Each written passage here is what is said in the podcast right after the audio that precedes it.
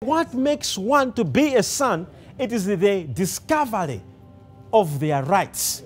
What makes us today free the whole world? It's human rights.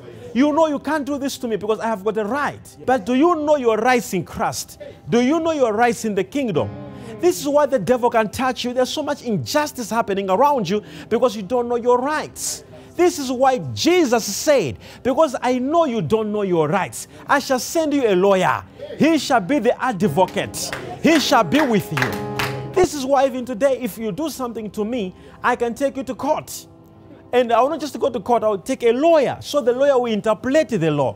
And if, if, if I am really not understanding what's happening, the lawyer will go to the judge and plead to say, We are trying to plead him not guilty. That's why the Holy Ghost is on earth. He's here to plead to the Father, to plead to God, to say, No, no, no, no, no. He's not supposed to be in this situation. This is why we have the Holy Spirit as the advocate. So, why we have got a difference is a simple thing understanding our rights.